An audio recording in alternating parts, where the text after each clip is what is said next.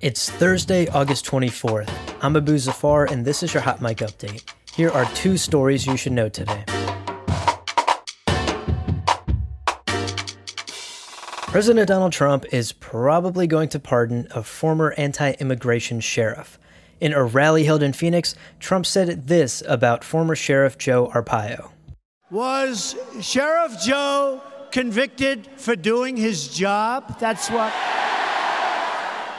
He should have had a jury, but you know what? I'll make a prediction. I think he's going to be just fine, okay?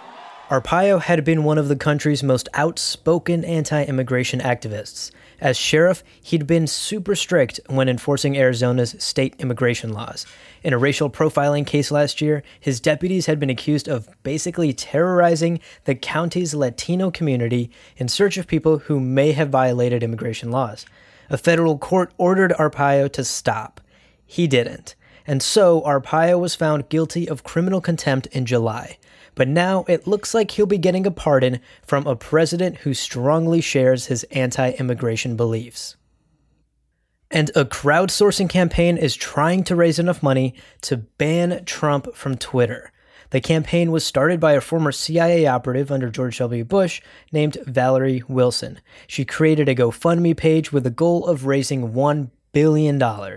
That's how much money she'd need to buy enough shares of Twitter to have a controlling stake. Wilson writes on the page that Trump's tweets are a danger and could start a nuclear war. She wants to delete his account before that happens.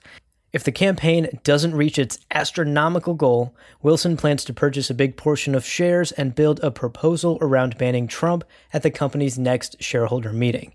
If she can't do that, 100% of the money will go to a nonprofit focused on ending the possibility of nuclear war.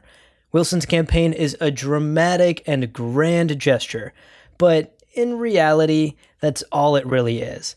Twitter will probably never delete Trump's account.